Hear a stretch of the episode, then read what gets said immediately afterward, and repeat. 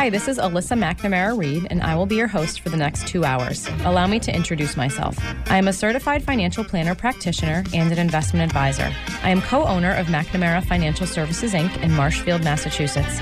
McNamara Financial is a federally registered investment advisor, and by my definition anyway, is a true family business. We work with clients like you every day, regular people that need help making sound financial decisions, or people that want one less thing to worry about. I work with clients for a fee based on assets that I manage, or an hourly or flat fee for creating financial plans. I am not compensated via commissions unless I have the pleasure of helping someone with their insurance needs. There are some things worth paying for, and perhaps a lifetime of financial security is one of them. I, of course, cannot guarantee that working with me will ensure a secure financial future. McNamara on Money has been a call in talk radio show since 1990. I love hearing from listeners, and there truly are no dumb questions. In fact, I like the simple questions because everyone should have the answer to those. Just don't call me asking for the next hot investment or which market is going to outperform this year. Number one, that's not the nature of this show. And number two, I have no idea. Any advice I give to a caller is meant to be generic in nature and should be verified with his or her own financial professionals. You will hear about a variety of topics on this show that relate to investments and personal finance. We try to cover topics that people can relate to regardless of their net worth or financial situation. And of course, we try to keep it interesting. I would crunch numbers for two hours or spreadsheet cash flows because I'm a total math nerd, but that wouldn't much make for good radio. Instead, I choose to educate people on topics surrounding big financial events in life, like marriage and divorce, kids in college, death of a loved one, career changes, and of course, retirement. I once heard that it is a smart man that knows what he doesn't know. I'm sure it was my dad that said that, and I'm also sure that it applies to women. That is why I invite guests onto my show that have expertise in different areas also related to personal finance. I feel it's important to note that the opinions of these professionals are not necessarily the opinions of McNamara Financial or any of its advisors. As long as we are on the subject of disclosure, I should note that while we may discuss investments and or markets on this show that past performance is not indicative of future results. Thanks for tuning in. Good morning. You're listening to McNamara on Money. I'm Alyssa McNamara Reed. Thanks for joining us, everybody. My guest this morning is a recurring guest. I think you've been on the show several times now. Uh, it's Jeremy Devaney with Fairway Mortgage. Good morning. How are you? Good morning, Alyssa. Thanks for having us on again. Good. Always a pleasure joining you. Thank you for being here. We always have great conversations and we're on the same page about a lot of things. So I, I always enjoy your company on the show. Um, so, topic of today's show, we decided to go to borrow or not to borrow. That is the question. So, uh, Jeremy is in uh, lending, uh, financing for personal uh, personal financing, Do I personal lending. Is that what I call it? Res- residential mortgages. Thank so, you. If, if you own a home or you're buying a home, it's the the debt that you'd use to to own that home. Okay, perfect. Thank you. Um, so, we one of the things you know we could talk all about interest rates and what's going on in the market now, and uh, we and, and maybe we'll touch on a lot of those things as we go today. But we I really wanted to get into this discussion, and I think we could spend a good amount of time on it. Is just like sort I guess it really is surrounding the balance between the amount of assets you have and you focus on accumulating and the amount of debt you have and focus on reducing and so it's a balancing act for everybody and and you know everyone's situation is different et cetera et cetera but just I think that a lot of people will appreciate this conversation surrounding like what do I focus on at what point in my life, right? What's more important? Is it more important to build assets? Is it more important to reduce debt? Um, how do I balance it? it? You know, uh, and all those things. So I wanted to talk about that today um, and get your perspective, of course, and and your in yours and in yours and mine might sometimes be different, and that's okay. But I wanted We're to talk at it a lot differently. I'm sure. Oh, absolutely. I hundred, I hundred percent know that we will. Well, not on everything. You know, I think we'll again. I think we'll be on the same page about a lot of things, but I wanted to approach it like discuss it at different stages in life and different circumstances and all that stuff. So, so today is to borrow or not to borrow. That is the question. And um, I just wanted to sort of start the show by giving some background, I guess. Um, sure. And and before we get into like certain life situations and sort of analyzing that, you know, I love to do uh, case studies, right? Like mm-hmm. you know, mm-hmm. throw out different um, hypothetical people or couples and and uh, and go from there. I, I love to do that. But before we get there, I just wanted to, I guess, just have the background discussion. Great. And and so really it's um, you know, I'm sure you get asked all the time, you know, what should I have for a down payment, right? What what's the ideal down payment? What's um, you know, h- how much should I be saving towards my down payment? Um, I have all this cash, how much should I put down or should I invest some of it, right? Do you get this question all the time? It, it's usually one one of the very first starting points in the conversations I have with my clients. In when we look at this for clients that are entering the purchase market, it really is tied to where you are in life and what your goals are and, and what the assets that you have at your disposal are and how you can make those assets work best for you to meet those goals. So there's quite a balancing act when there's limited assets, and and you know there's a ton of different possibilities when there's a lot of assets. So it, you know it really comes down to managing risk and, and focusing in on goals and using what resources we can to make those goals happen. Yeah, and of course everyone's situation is different, and that's why I did want to get into some like case study type stuff yeah. today and talk about some hypothetical or maybe some, you know, real life situations of clients that we have without names, of course.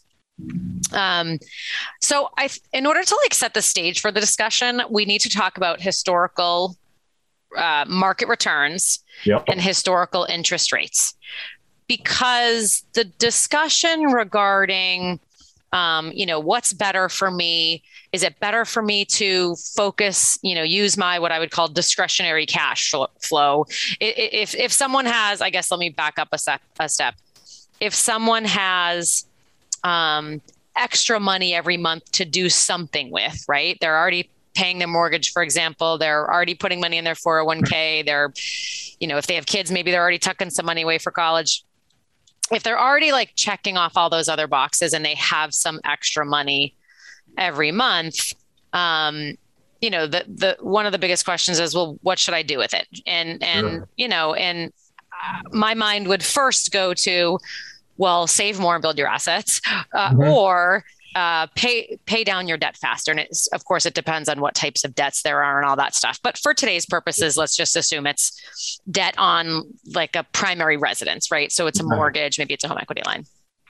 Um, so the the the the way that we the way that I would approach that is it really depends on okay well where are you in life and and what is the potential um, what good will it do you to invest your money in terms of um, what's the potential rate of return, right? right. And it, right. and it's it you know if someone's going to save their extra money in cash in the bank versus someone who's going to save their extra money and invest it somewhere that's also different especially right now where cash in the bank isn't earning anything right Completely. yeah and then the on the other side is well what's the interest rate on your debt and is it a fixed debt or is it a variable loan right? And so mm-hmm. you know we we have to that's where i'm assuming that's ex- that's also where you would start right to, to analyze yeah, this. There's, there's really a cost benefit analysis that you have to jump through right? And you want to look at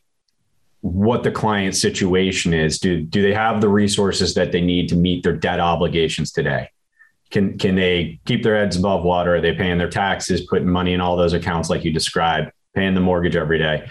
And then if they have extra, you're you're asking where does it go? And, and so really at at that point, if you already own your home, what we're looking at many times, Alyssa, is are there additional costs around owning that home that we can reduce first? So were you a low money down mm. buyer when you originally bought and you have PMI or some other factor in there? Did you have a high interest rate when you started the mortgage? Mm. Is there an opportunity to really reduce significantly your carry cost by adding a little bit more to your debt pay down? You know, set aside that that option. If your cash flow is good, you might not need to realize savings to meet your other goals. Right. So it, it might benefit you more to to pop that money into the market and get return when you can borrow money in the low threes today if the market's returning i'm sure we're going to get there in a couple of minutes but yeah. you know the market's returning 8 8 10 12% eh, average long-term returns yeah. you, you can pick up five points just by by not paying down that debt you know yeah. It, so it's really a conversation is is where I like to start about what are your goals, what's your risk tolerance. You know, reducing debt on your home is reducing risk. And, and, when we use that in your world, the analogy I like to use the investment world is if, if you're buying stocks versus buying options, right? When, when you buy an option, you only have to put down a little bit of money to control this huge portion uh, uh of an asset. And so having a mortgage is very similar. You take on a lot of leverage, you, you put in a little bit of money, but you get the benefit of having this huge, huge asset. And and there's no requirement that you pay it down faster. You still get the benefit of it. You still get all the yep. upside of it. Yep. By reducing the debt oftentimes what i see is people are are misaligning the idea that you're taking a, a dollar of cash and you're investing it in the property where in reality you don't need to invest anymore to get the upside. Right. the real estate appreciation. Dollar, yeah. yeah. You're taking a dollar of cash and you're moving it from your checking account to extinguish a dollar of liability that yeah. doesn't get any return. And your property doesn't grow more because you paid down your debt more. It's still real estate appreciation still is what it is, no matter what the balance of your debt is. Right. Yeah, that's a fair point. Fair point. Yeah, you, already control the asset. So it, it really the cash flow portion of it is where I see a lot of people able to really crystallize and lock their heads around the idea of, of paying down the debt. If you need to improve your cash flow, real easy. The smaller your loan, the the the smaller your monthly payment. So if cash flow is something that you're looking to optimize, sometimes going there helps. You have people, we'll talk about it later on. You have people that are entering retirement on a fixed income sometimes we know it's just not going to work the way that they're set up right now. They've got too much yeah. of a mortgage and not enough cash coming in. So we have to position that for where you are in your life cycle. Like you said, the, these uh, conversations we're going to have around different age groups here, I think will help people understand a little bit of the nuances. Yeah. So you brought up a good point like part of the dis- a, a, large part of the discussion involves the difference between potential earnings in in an investment and the debt that you carry on the property yeah. So I I went back and I did some um, research on like what the S and P 500 has returned in the last several years. Sure.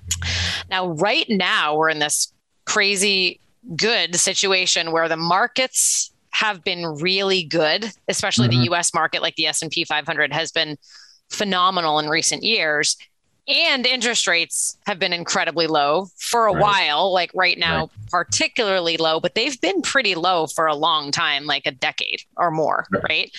Yeah. so it's been the conversation has been um I don't know, maybe, or maybe the decision has been a little, I guess people have leaned more toward investing this, their discretionary money or their surplus cash flow probably mm-hmm. in the last 10 years than than maybe historically right because markets have been so yeah. strong and interest rates have been so low so that's an easier decision because like the last the, the 10 year average return for the S&P 500 is 16.2% per year. Yeah. It, I, I'm, I'm going to go further because it's because it's uh, that's a big number compared to what the longer term average has been. Yeah, so S&P it's like 16% per year over 10 years. Mm-hmm. Over 20 years, it's about nine and a half percent per year. 30 years out, 10.5% per year. 40 years out, about 12% per year and I went out. Did I go out 50? Yeah, 50 years out, 11% per year. And then I actually went 60 years out and it's about 10% per year. So right. really long-term average returns for the US market as, as I'm defining today by the S&P 500 is like 10 to 12% per year. But the last 10 years, it's been over 16% per year. And the last three years, it's been 19% per year. So it's been incredibly like overachieving in the last few years, but really in the last decade.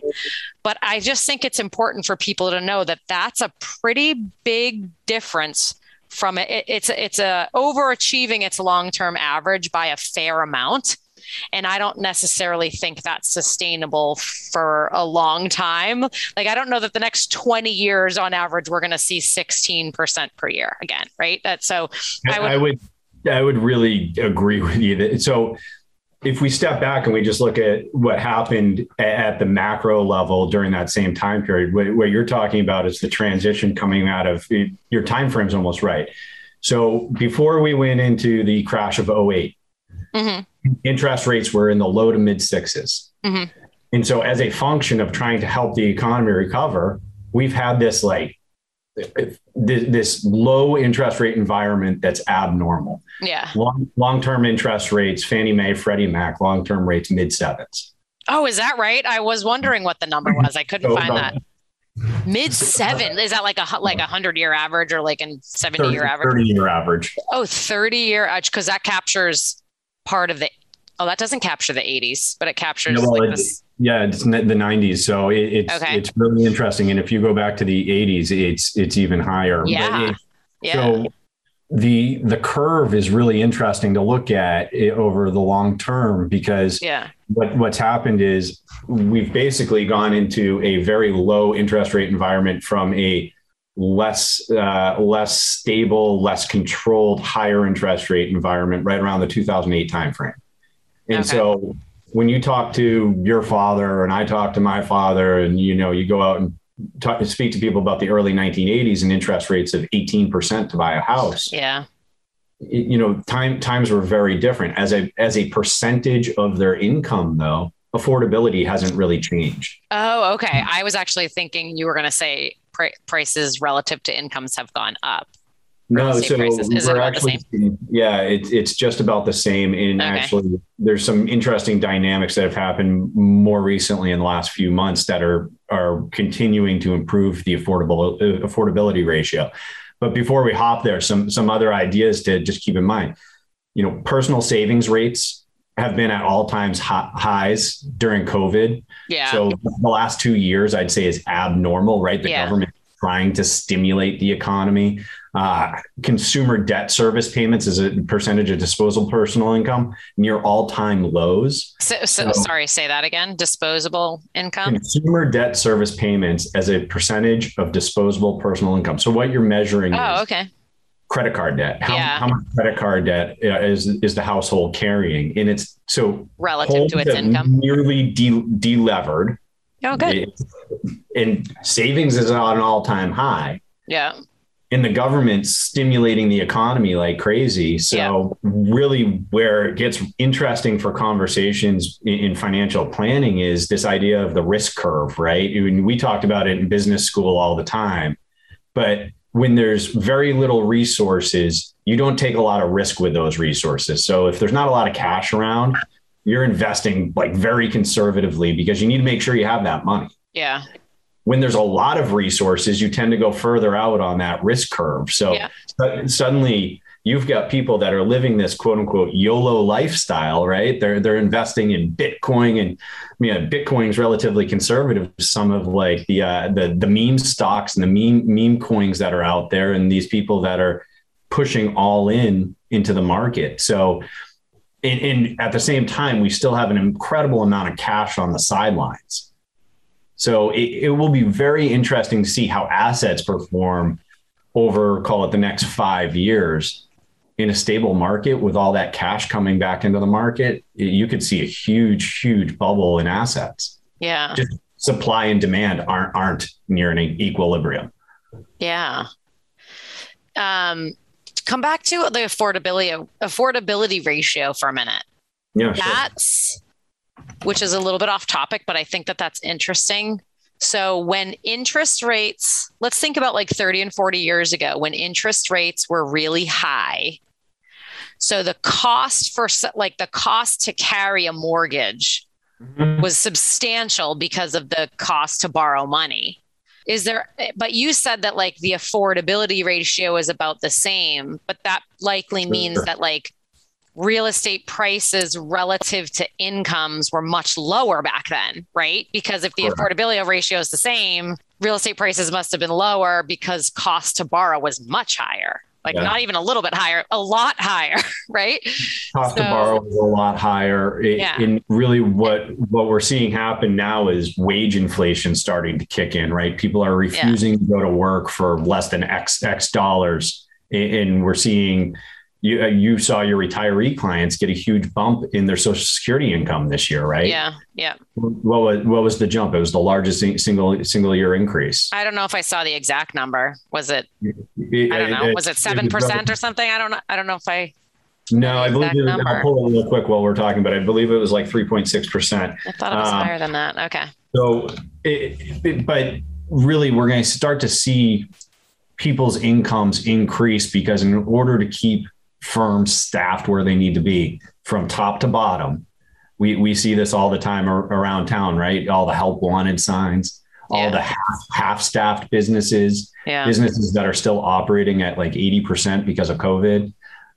As they go back to full employment in, in those jobs to get people off the bench, they're going to have to pay them significantly more. But here's right. the kicker all these firms have tons more money because the government's pushed more money out to them. So it, you know, there, there's a lot of cash around. It will get spent. We'll see inflation across uh, across the asset base, in my opinion. And, and at the same time, your affordability shouldn't change that much. It be, uh, remains to be seen, though, regarding prices of real estate, though. Like prices so if the affordability affordability ratio didn't much change in the last 30 and 40 years, mm-hmm. because in real estate, the the appreciation in real estate has outpaced inflation by I don't know what one or two percentage points per year on average or something. So it makes sense.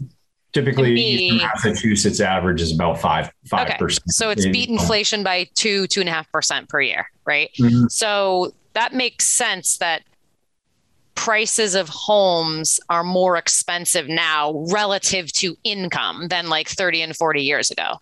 But the cost to carry the debt is is significantly lower because interest rates are in the twos or in the threes now right? Right. But remains to but even if we continue to have these really low interest rates remains to be seen if afford that affordability affordability ratio keeps going if that increases from here and it could be quite substantial because we've seen a huge jump in the price of homes in the last what 12 18 months? I mean like 30% or something crazy right? I mean the numbers are it's been pretty wild and particularly eastern massachusetts. Uh, you know we've got a unique circumstance in new england and a lot of the, the, the coastal states ha- have a similar issue where we just don't have a lot of buildable land uh, New England's particularly bad. Um, I, I, don't think it's a, a, unique circumstance to property owners. If you look at the rental situation in, in Boston, in, in particular, we had a housing crisis prior to COVID. And, now we're seeing a lot of folks start to move back to the city. The city's becoming vibrant again, and, and you know, rental rates are starting to kick in. The the uh, eviction moratoriums are all over, so rents can go up and there's a lot of landlords out there that probably need to make up a couple of bucks because yeah. they, they, weren't getting rent during COVID. So yeah. those rent, so uh, your housing costs are going to go up, right? Yeah. It, your wages should be going up eh, in line with GDP or better. Um, so it, I think everything kind of moves in tandem, whether it's stutter step, whether there's a lead lag. We're probably in a little bit of lag right now on the wage side. Yeah but we're seeing unemployment at, at, historical lows again. Like it's coming back in. We're seeing participation rates way down, but that yeah. says we need to be paid to come back into the market. Yeah. Yeah. Um, so that, that's where that's where I'm at with affordability. Is I, I think the wages are going to catch up, and before you know it, there, there's going to be kind of a reckoning. There's a there's always a breather period during the winter too. Okay. So the next three months could be particularly good. Yeah. I, w- I would throw it out there though that we've never been busier we're, we're we've we're seeing more pre, new pre-approvals more people come into the market for the first time. A lot of folks that are starting to see those rent increases in the city that go oh, I, i'd rather own if i'm going to take a rent increase yeah. Oh, that's um, interesting. You even have more buyers than we've had in the recent year, year and a half. That's crazy. Demographically, it's it's going to happen, right? There's always going to be an age group coming into the market, and there's yeah. always going to be an age group exiting the market. So it's it's an they need housing, they need to live somewhere, and it's a choice between renting and buying. Yeah.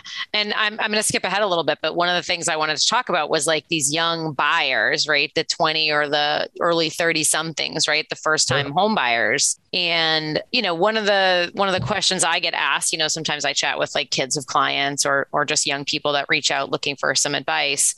Um, you know, one of their questions is, well, how much should I be saving for my down payment on my property versus how much should I be saving for retirement? You know, yeah. and, and, and ideally they can save 10, 12, 15% per year, you know, to their 401k or something in that range and still tuck a bun- bunch of money in cash for their down payment. But, but they all want to know, well, how much of a down payment do I need? Great and, question yeah, and that's you know I, will I'll let you answer in a moment, but I, you know I'm always like, well, if you can have twenty percent down, that's great because then you can avoid PMI.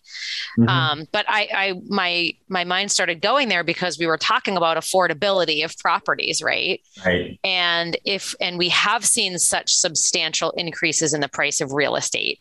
Right. And so, as you know, unless we have a correction, right? You know, it remains to be seen if we have a correction and prices come down, if there's, you know, too much inventory at some point, not enough buyers. But until we see that, if we're still going to have prices go up, um, as the price of real estate goes up and quite substantially in, in recent months and years, um, those down payments have to go up or, or ideally go up to keep up with the price of real estate.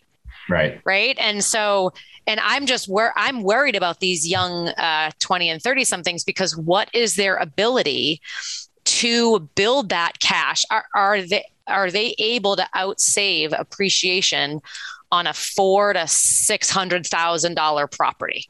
Right? And, and, and we know that 600,000 doesn't go all that far in this area of the world anymore, at least right mm-hmm. now, right? And remains, mm-hmm. again, remains to be seen if that continues.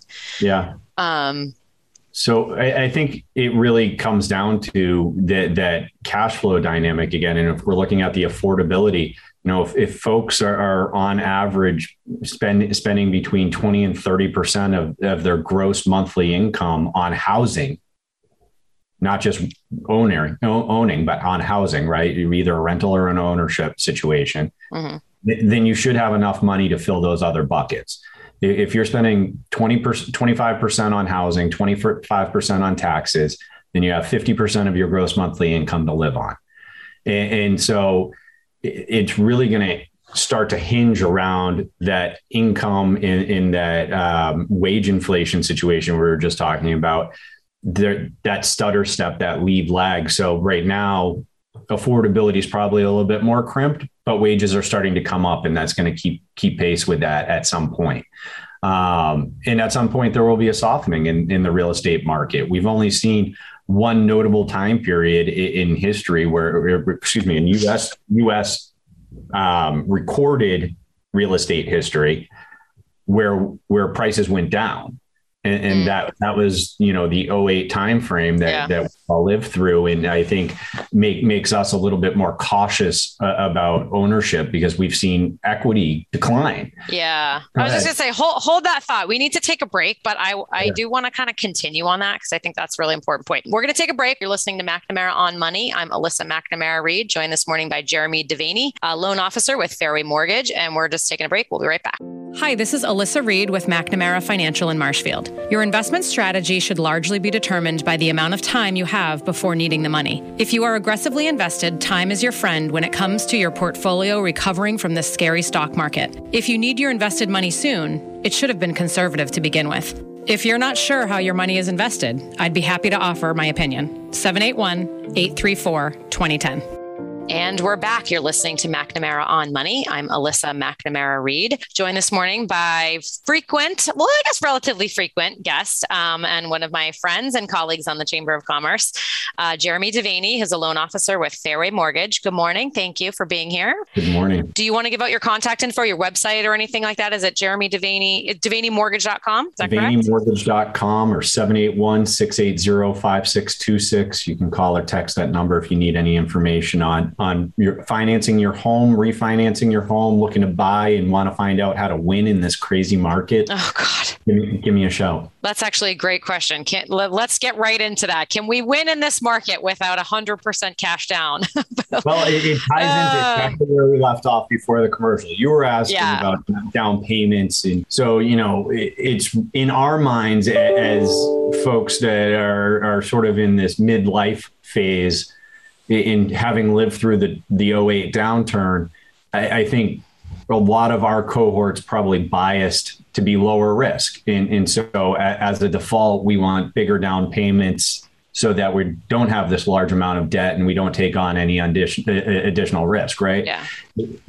Younger folks that haven't lived through that might not have that preconceived notion. I remember, you know, talking to folks that had lived through stagnation in the 70s or like my mm-hmm. grandparents in the depression or whatever it might have been. And they had very different psychological approaches to, to using money. And so there's that one issue is just sort of the psychological comfort, risk tolerance conversation. But then the other side is listen, if you're trying to buy a house right now, you don't need much money to get into the market. FHA will give you a, a three and a half percent down mortgage. Yeah. Fannie Mae, Freddie Mac, first time home buyers, 3% down. If, if you've owned a home before, 5% down.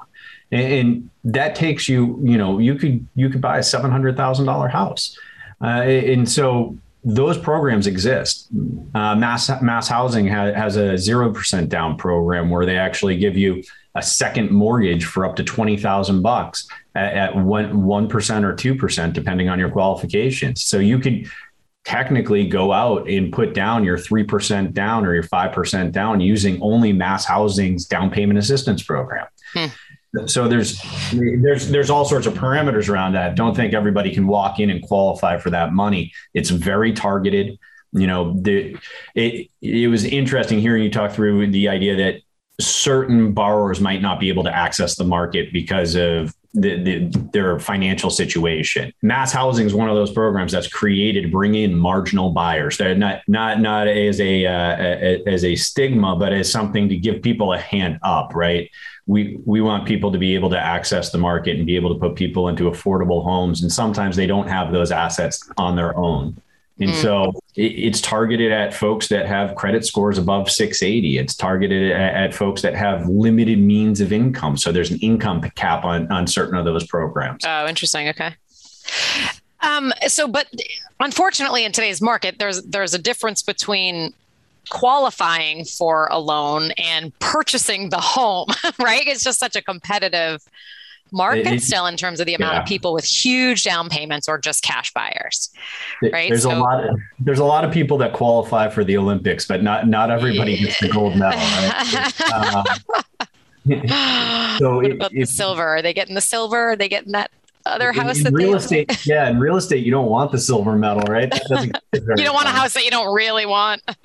So right in this market it, it's been kind of wild. We do have loan programs that enable you to compete with cash. Um, there's different strategies that we can use if you have lots of assets to to really position you. There's things that i've seen in the market that are really pretty pretty wild. I mean con- normal times conservative banking, you wouldn't necessarily see it, but there's folks that will take margin loan against their investment accounts because yeah. it's, it's liquid money and they'll go and buy the house in cash and they'll put a mortgage on it later. Yeah, again, but, it's it's been and again it's been kind of easy to do that lately because we haven't other than uh, for a little blip earlier last year, it's markets have been strong. People haven't had to worry about margin calls, right, where the value of their investment drops below what their what they borrowed from it, and and that type of stuff. It's been relatively easy to do that. Just still lots to consider regarding if that makes sense, but.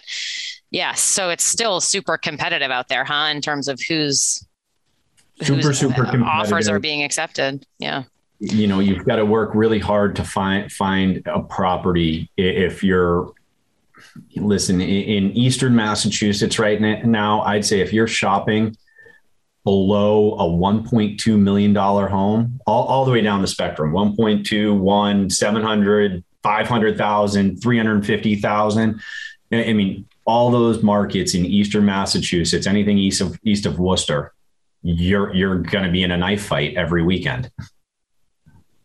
It's unfortunate now that you know that well, first of all, I, it's great that people can qualify for mortgages, right, with a small down payment because not every 20 and 30 something can save 20% down, right? Especially in this area of the world, you know, on a half a million dollar house, that's a hundred thousand down. That's hard to do for someone, you know, for someone young or even a young couple, unless there's yeah. help from family, et cetera, um, or they're very high income earners at a young age. Um, I think it's unfortunate now that because this market is so competitive and and these buyers that might have their 5% down or whatever it is they're now now they're they're forced to wait because they're not winning the bid right? Their bids aren't winning.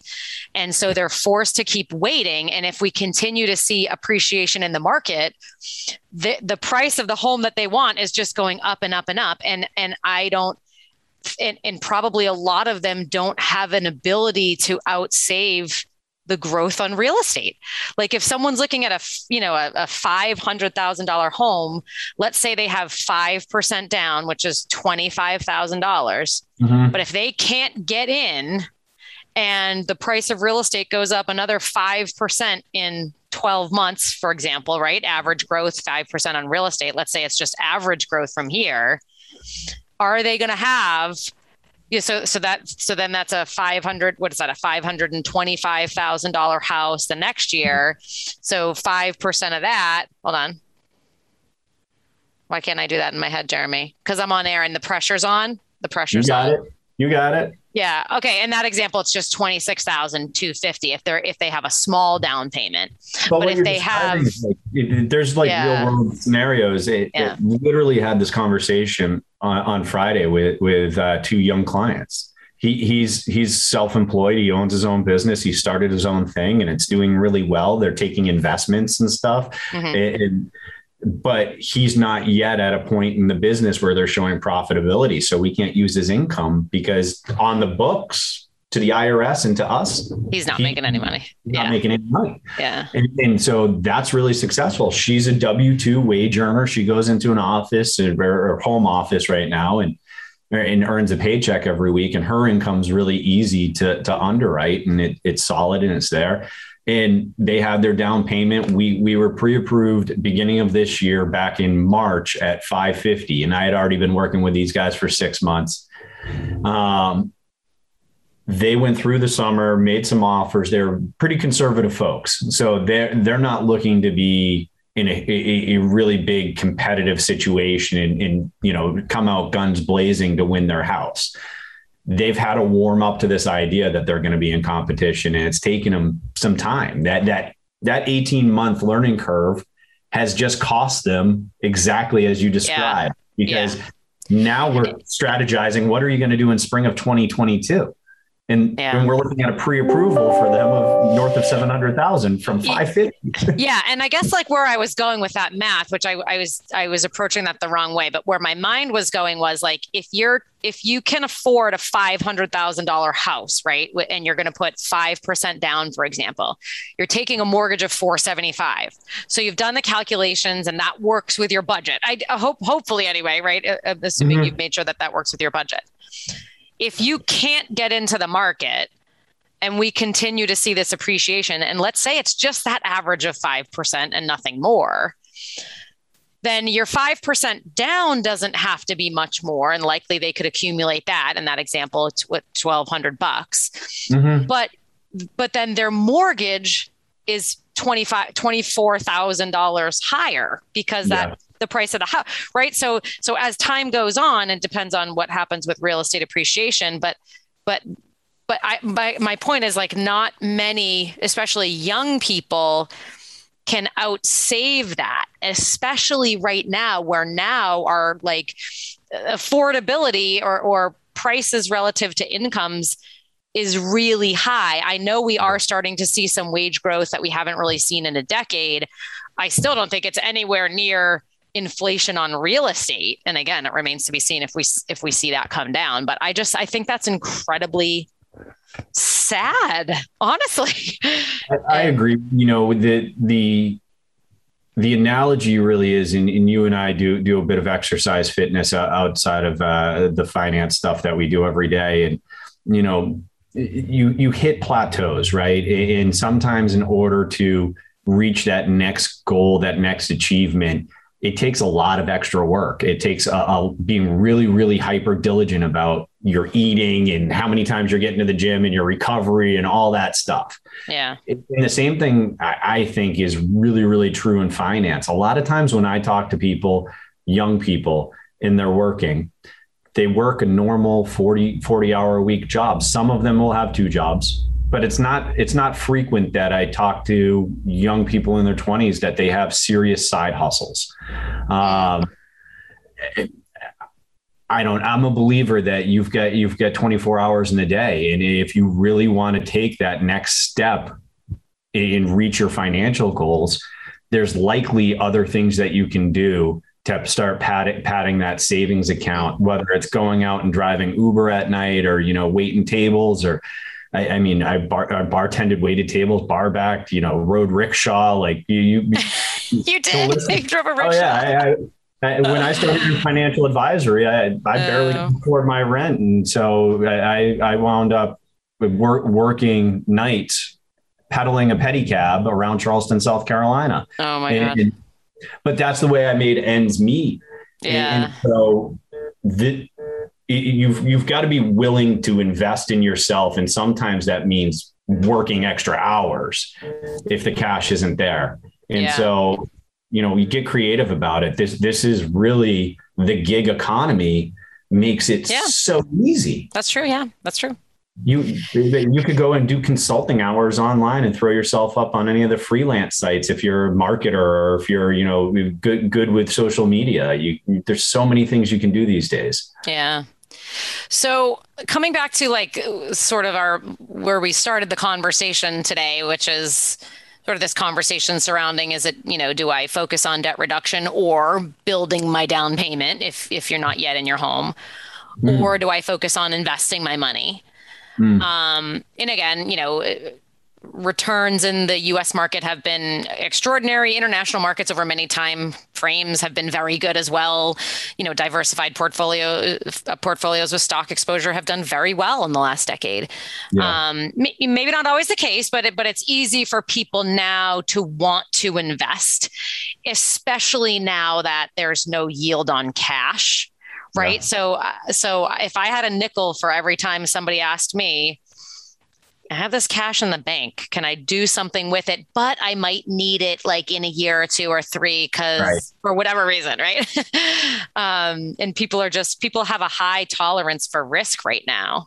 Um, and that's what exactly happens. Exactly where we started, right? Yeah. That, yeah. that, idea of there's so much cash in the economy right now mm-hmm. that it, if you go back and read, read uh, the like pension fund management teams and mutual fund management teams are really starting to think outside the box about assets. You had universities back back really around the same time frame uh, that that we had the crash starting to move way out on, on the curve as well mm-hmm. making private equity investments direct venture investments. Like those are way outside the box for some of these really really conservative institutional money managers. Yeah because conservative hasn't earned them much money in in, pay, in 10 years 15 yeah. They can't you know, they can't support their obligations. California California it, Employees Pension Union CalPERS right? Lar- largest investor out there and, and, they can't fund their yeah. liabilities if they go out and they invest in treasuries. It just doesn't work. No. So in just like your clients now people are going hey well I can borrow at 3 and I can invest and earn S&P 500, pretty broad indexed. I yeah. can earn 12%. Yeah, 11%. I know.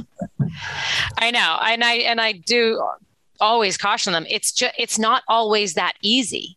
It, it, it, you know, hindsight is 2020. It has been pretty easy to earn money owning stocks in, in the last several years. But if you have a short time horizon, anything can happen in the short term in, in the mark in the stock market. Right. Very short term returns in the markets, very unpredictable. Longer term returns in the markets become more predictable, right? So if you have eight or 10 or 12 years, you know, these are fairly predictable uh, returns over long periods of time and when you're an aggressive investor with with stocks in your portfolio you need to have time because anything can happen in the short term so yeah of course if you have you know money in the bank earmarked for a down payment on a property for example yeah it sounds really nice to earn 10 or 15 or 20% on that and grow right. your down payment like like we were just talking about it's just it's very risky and it's not always that easy and that money might not the capital might not be there of the same value when such you an, need it. Yeah. Such an important point. It, it, earlier this summer, I had a couple of clients that that were very heavily invest, invested in crypto. Um, and they were very, very comfortable with their positions.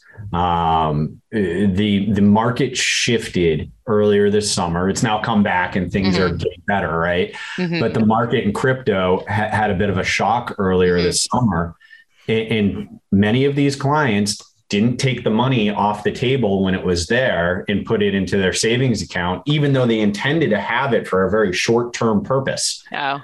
Like, like you said, they didn't have the time to recover from that, that shock.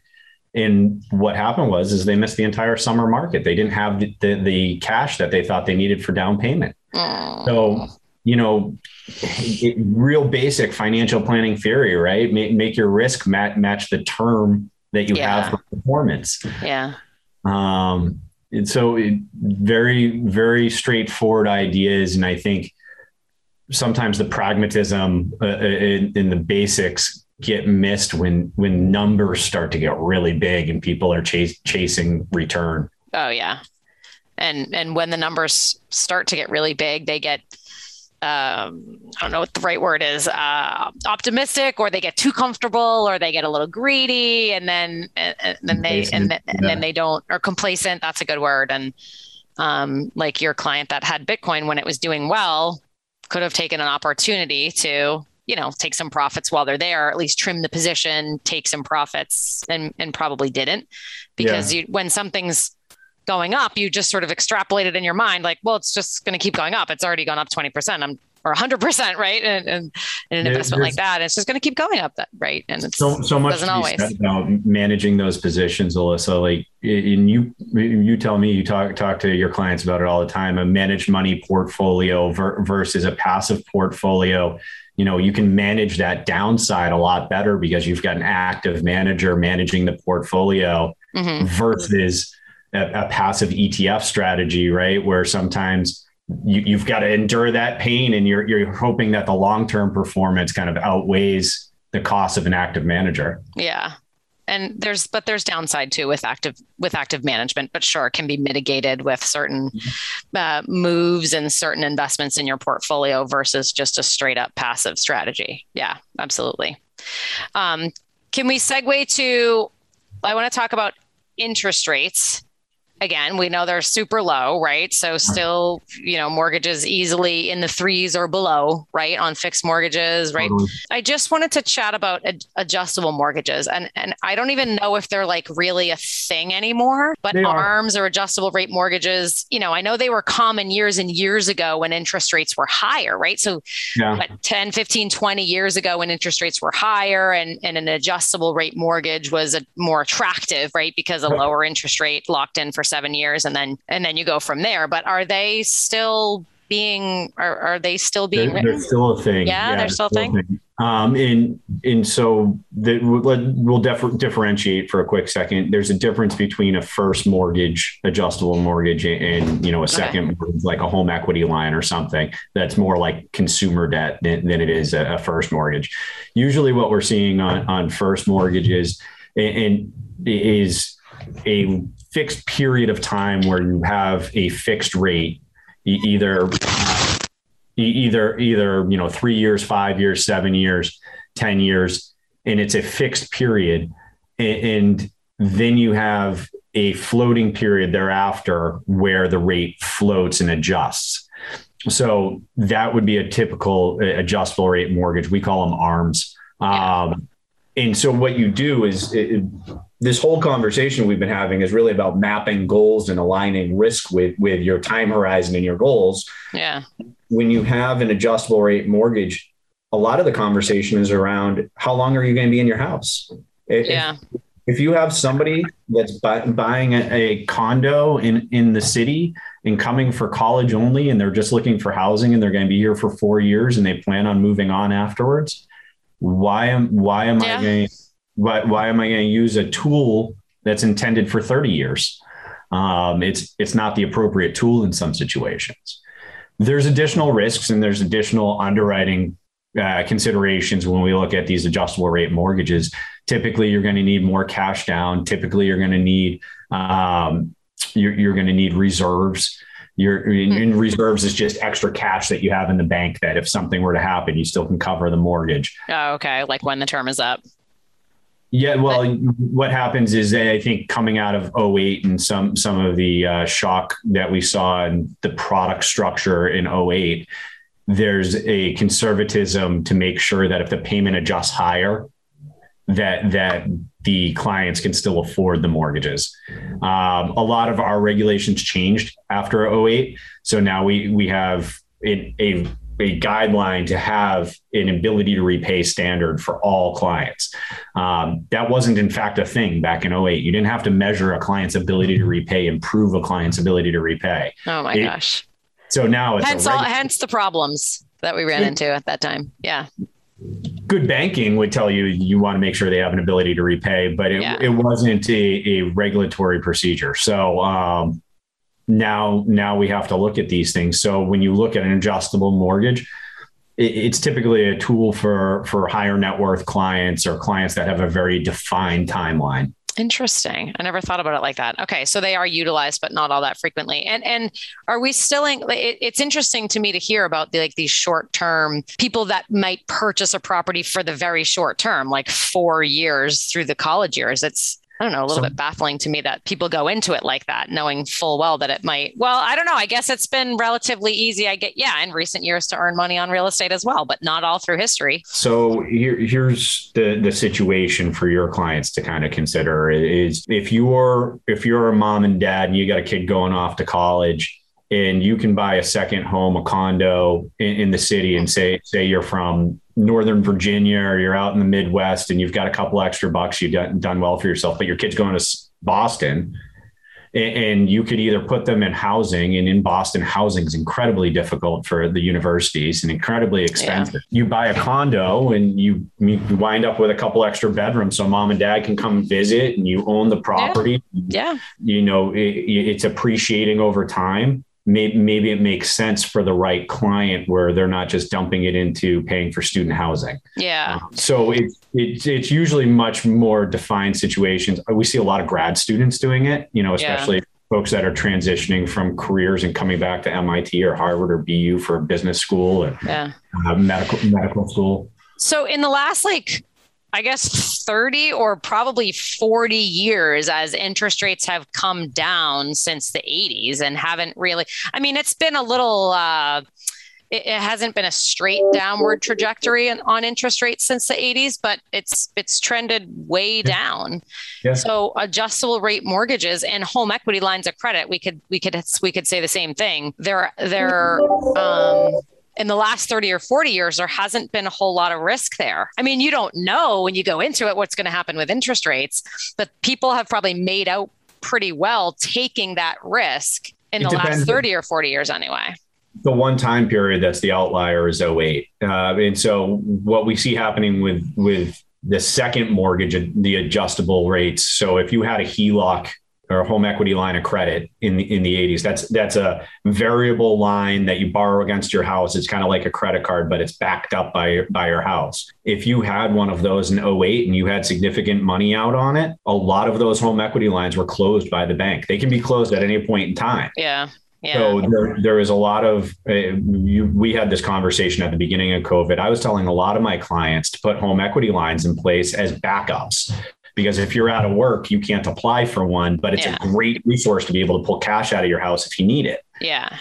but the, the risk is the banks could always cut off that Right. line of credit at any point in time. Right. So that's where folks have gotten bitten on adjustable rates. Back in 08, the the the way that they were structured was very different. There there was more there was balloon payments, there was something called reverse amortization or negative amortization. Oh, Your principal balance actually could grow. oh, because the minimum payment was so low. Yeah, the minimum you had interest only, interest Oh. only, negative amortizing, balloon payments all structured together, and people were writing loans without without documentation or knowing that somebody was even working. So Yeah. But I mean, Um, like, other than, so, I mean, you know, interest rate risk is an issue when you're talking about a variable mortgage, like a or a home Yeah. equity line. Yes, Um, and that's something that I've talked to clients about for my entire career. And, but it hasn't really been an issue in the last t- 10 or 20 years, really, in terms of, you know, we've had, we've had interest rates vary other than the risk of the, the equity line being closed. We've had interest rates vary a little bit in that period of time, but not much more than a percent or two.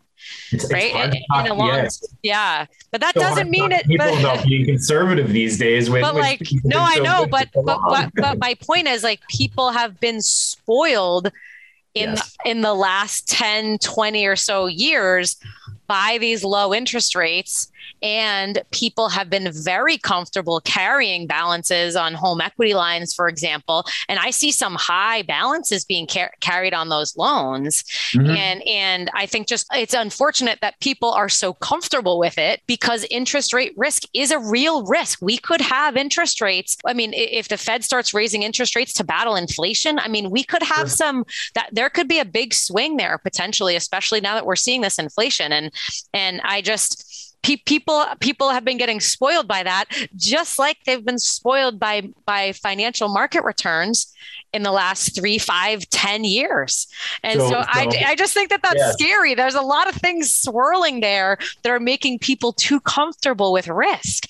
And it's you know of course we can have these conversations about the risks associated with it but it doesn't matter. Everyone's comfortable with risk, these risks right now because look what's happened. If you sit there on the other side of the radio and you're uncomfortable with the risk, if you have money Yeah. On, a home, on a home equity line, one of the things we are seeing is because people's homes have appreciated so much in value is there's a huge opportunity to take your home equity line right now consolidate it with your first mortgage and refi and take that interest rate risk off the table Yeah, and let's we got to take a quick break, but let's let's talk about that um, when we come back from the break. You're listening to McNamara on Money. I'm Alyssa McNamara Reed. I'm joined this morning by Jeremy Devaney with Fairway Mortgage. You can find out more about him at devaneymortgage.com. That's D E V A N E Y mortgage.com. Uh, we're just taking a quick break, and we'll be right back.